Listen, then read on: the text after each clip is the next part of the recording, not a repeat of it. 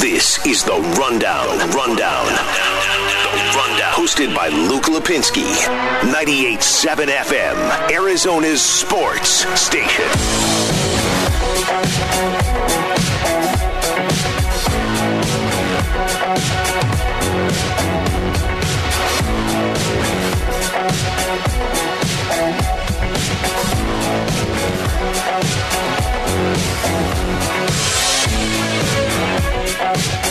Luke Lapinski here with you, Jesse Morrison, behind the glass as the uh, the Suns and Clippers are set to tip off in about an hour. Pregame show starts at the bottom of the hour, and uh, we'll start there. Uh, short show. Obviously, we got to get to the draft. We got to get to what's going on with the D backs tonight at home against the Padres. However, this is a playoff game basically for the Suns tonight. Not in the sense where there is any sort of elimination on the line, but you do have to look big picture. And if you are looking for reasons to get motivated for these final 11 games down the stretch. The one tonight and the one Friday against Utah should be the, the easiest ones by far. There's no you don't have to talk yourself into this. You don't have to go like, well, okay, it's important to be playing our best basketball because the playoffs begin in a couple weeks, or oh, you know, it's it's big to go out there and try hard against Oklahoma City because you, you got to show that you can beat those teams that are sub 500, or you got to go out there and you know avenge a loss to whoever down the stretch. You make sure you send a message to, to Golden State and Steph Curry on May 11th. No, no, the game tonight, the game Friday too, but I would say specifically the game tonight if you're looking big picture, you want to stay in the top two. You want to do everything you can to stay in the top two to avoid the Lakers in the first round.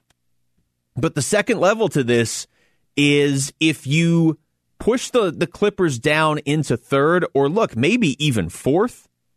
The Nuggets are only two games behind the Clippers right now there's a pretty good chance the Clippers play the Lakers in the first round. And that to me is is almost more important than anything else. Like the Suns are in. They're going to finish first, second, or third unless they completely melt down, then I guess they'd finish fourth. You want to finish first because that'd be cool. Your game behind Utah, they don't have Donovan Mitchell. It's absolutely in play. You got to take care of business tonight first, and then you can focus on Utah on Friday for sure. But the bigger thing to me right now, until LeBron James comes back, is the Lakers are the wild card right now. They're in fifth. They could easily drop to sixth. I heard Gambo saying on on uh, Burns and Gambo before this. There's a decent chance he's hearing that LeBron comes back pretty soon. So maybe maybe the Lakers don't fall any further than fifth. Maybe that's where they stay. And if that's the case, the game tonight is even more important because it's going to be tough to push the Clippers down to fourth if you don't win tonight.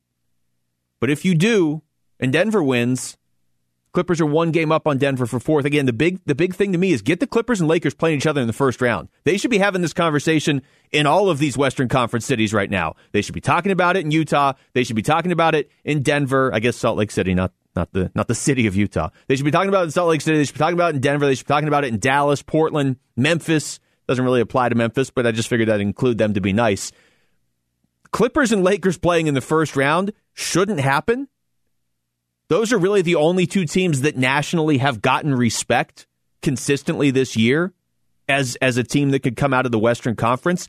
Don't you want them playing each other in the first round? And that's very much in play right now.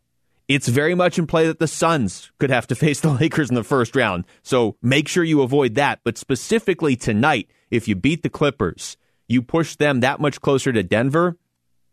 And even if Denver doesn't catch them, if the Mavericks catch the Lakers, the three seed is going to be playing the Lakers in the first round. And whether LeBron comes back here in the next few days or not, he's going to be back for the playoffs.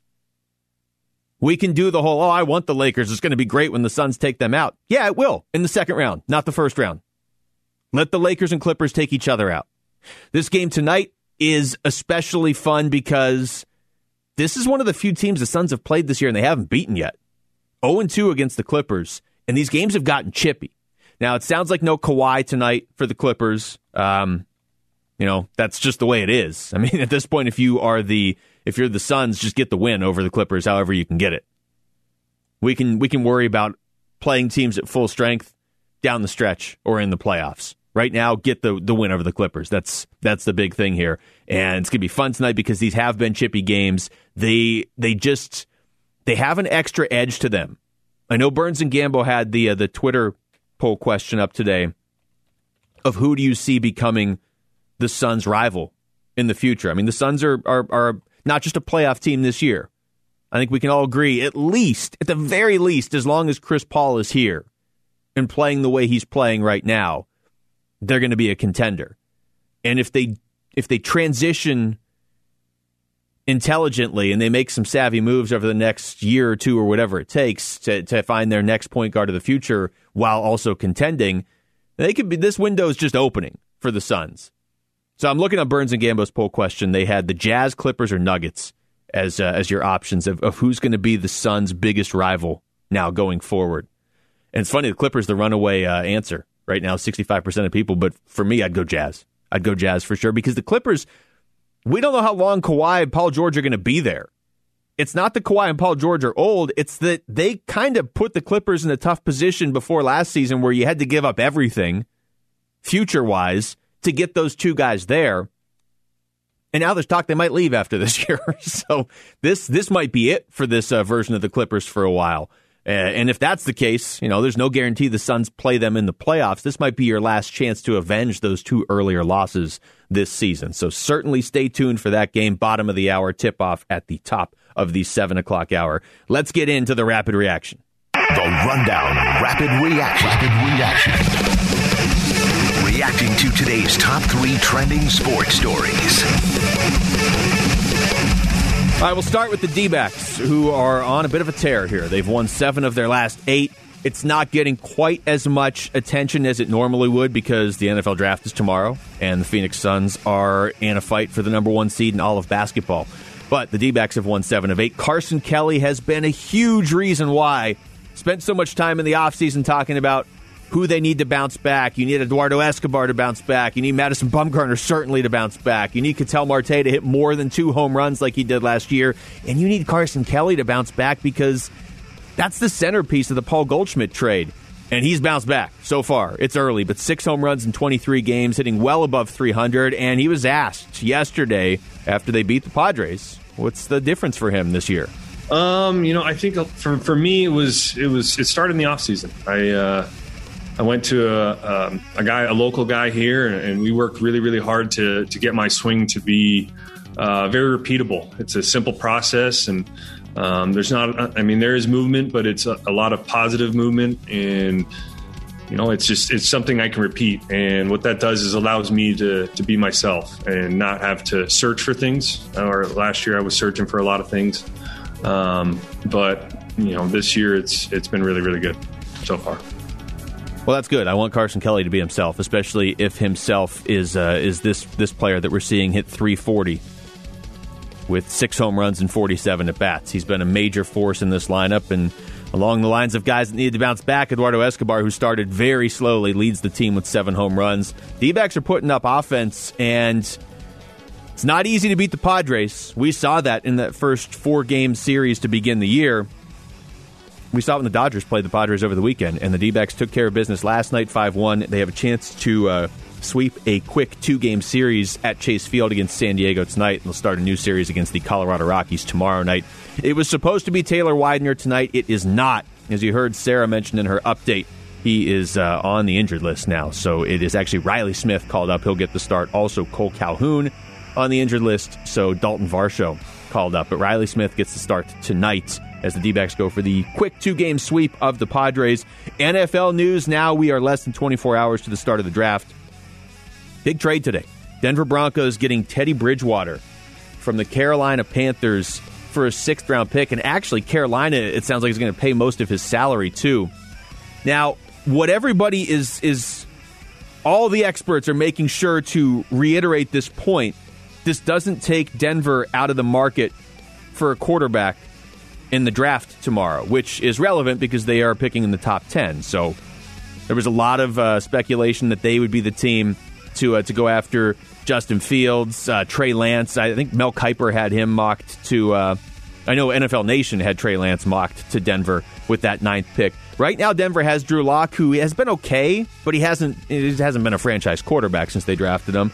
And they have Teddy Bridgewater, who I think is probably better than Drew Lock. I mean, Bridgewater's not a bad quarterback, so you understand what Denver's doing. Now they've got Bridgewater and Lock. Drew Lock just hasn't had the right pieces around him. He's a future Hall of Famer. okay. That was quite the jump there, Jesse. Do you want to explain?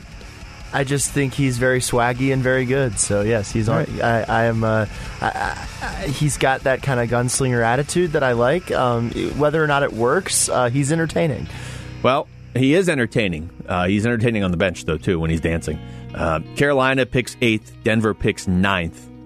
And uh, I would assume at least one quarterback goes in that stretch tomorrow. Some some mocks have had two going in there. Uh, I'm looking right now at the NFL Nation one that has Caleb Farley actually going to Carolina at eight. Although that's surprising because that's ESPN's NFL Nation. They're usually spot on with this stuff, and I'm not saying it's impossible, but the guy who picked for Carolina, David Newton, has them taking Farley with Jaycee Horn and Patrick Surtain still out there. So we'll see. But uh, either way, pretty big deal right there. And at the moment, Carolina just has Sam Darnold at quarterback. So they may very well be in the market for a quarterback tomorrow night in the first round as well. And one other NFL note Antonio Brown re signing with the Buccaneers. I don't really care about the Buccaneers. I don't really care about Antonio Brown, but I think we all had the same reaction when we saw this this morning of if Larry Fitzgerald, if by some small chance he was going to leave and go somewhere else, Tampa Bay was the one that made sense. That spot was open. It kind of seemed like Tampa was holding the spot open. But whether it's because the draft is tomorrow or whatever, they decided today they're going to fill it with Antonio Brown. So still no word on Fitz, but uh, perhaps a potential landing spot if he were going to leave. I don't think he was ever going to, but if he were going to leave, the most likely landing spot may very well have just closed up. All right, we'll come back. We will get into the drafts and uh, what sort of impact and input Kyler Murray should have on what the Cardinals do, if any. That's next. It's the rundown with Luke Lapinski on 98.7 FM, Arizona Sports Station.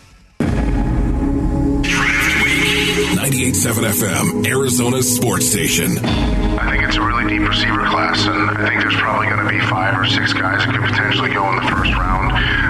Could as many as three go in the top 15 picks. Draft week on the rundown.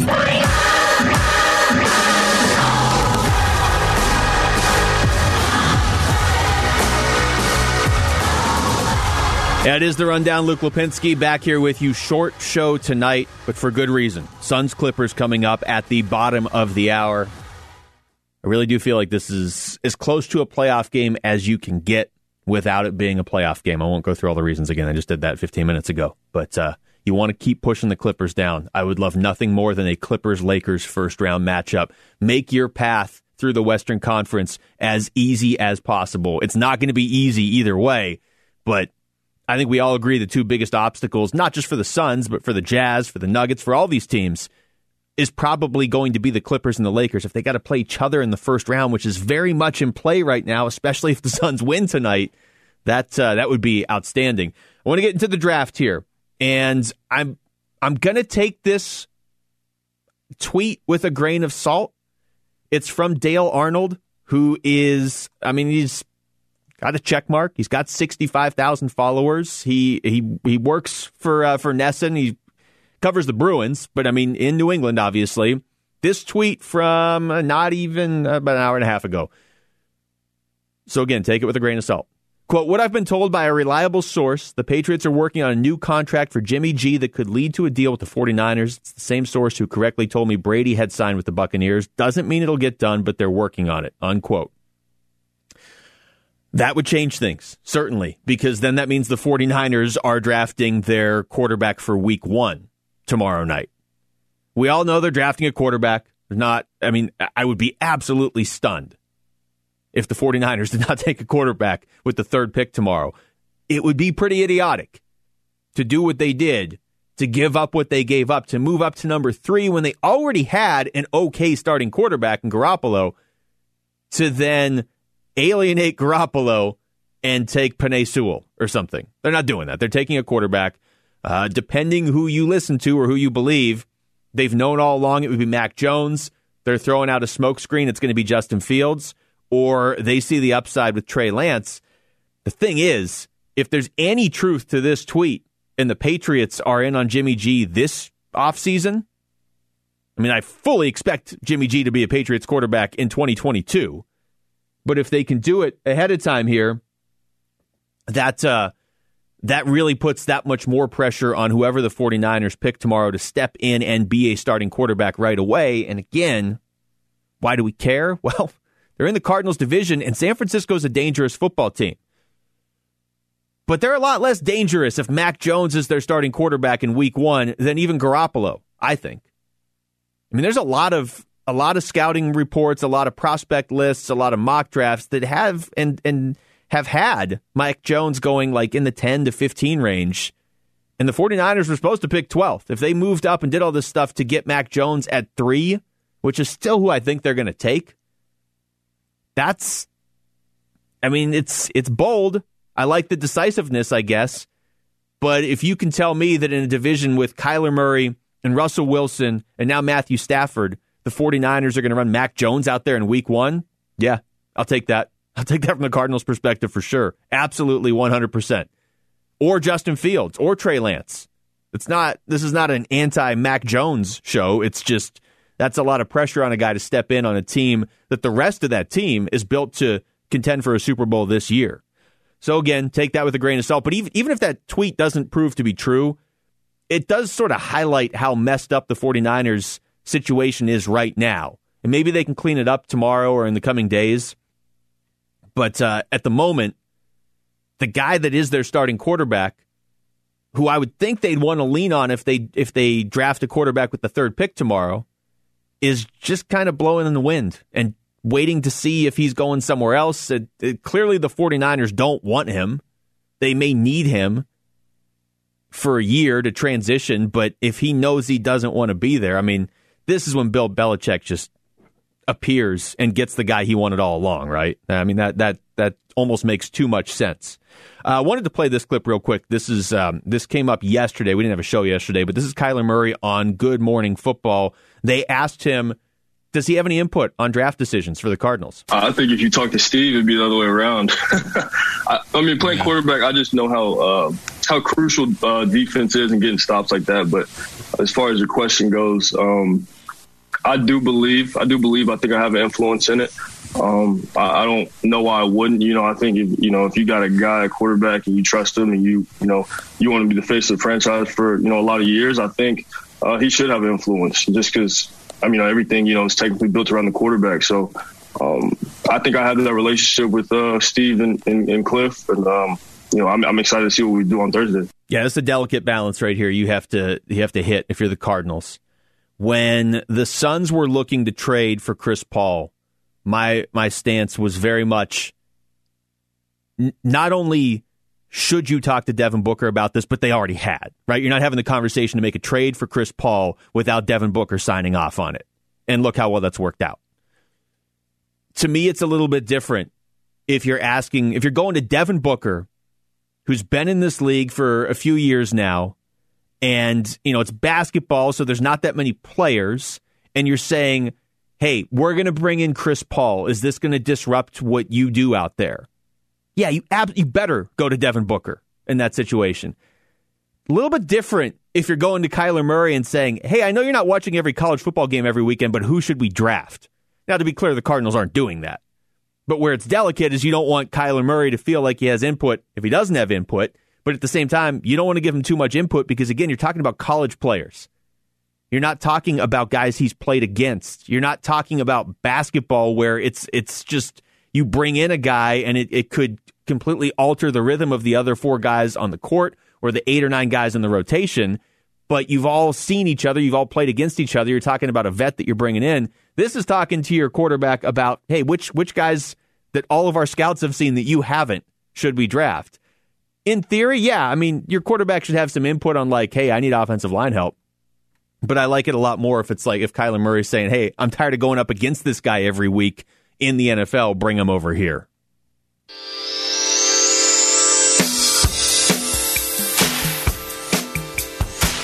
I'm going to get you some of these uh, James Jones cuts since we have the Suns and Clippers coming up here in just a couple minutes. And um, Stephen A. Smith went on and on about how this was yesterday about how it, it maybe should be Chris Paul against Nikola Jokic for MVP. I won't play you Stephen A. Smith because we're tight on time, but I will play you the GM James Jones on with uh, Burns and Gambo today, and they asked him How much of this incredible run by the Suns is because of Chris Paul? He's vital to what we do. Um, you know, if you talk about most valuable player, it's it's who has the most value for the team, like who connects the team. I think is without question. Um, he impacts every player um, on this team. He impacts what coach can do. Um, so I know his value. I, I think his teammates would would definitely be the first to tell you that he deserves uh, MVP consideration. Um, but if you know Chris, like I know Chris, um, he'll he'll let the team success speak for itself, and and he's focused on that. We're focused on that. Um, but it's great that he's in that conversation. Yeah, and I like this one too. I think Gambo asked this one of, of how long did it take you as a player to not get too high or too low for a game, depending on the opponent? Because look, I'm sitting here saying this game is is almost a playoff game tonight, and you want the players to go out there. We've seen the Suns play up to their competition this year but you don't want them so hyped up that they go out there and fall behind by 12 in the first half because you know they you, you work yourself up too much. It is still one out of 72 games until you actually get to the playoffs. But James Jones actually had a very specific answer to that question. I say about six years in um, when I went back to Miami and um, I had my first crack at playing for a title. You know, you go into that excited about the chance the chance to win um, a, a title, to be a legitimate contender, and you put all your emotion into every single game. Um, and you make games bigger than they actually are. Because at the end of the day, you want to be the last team standing.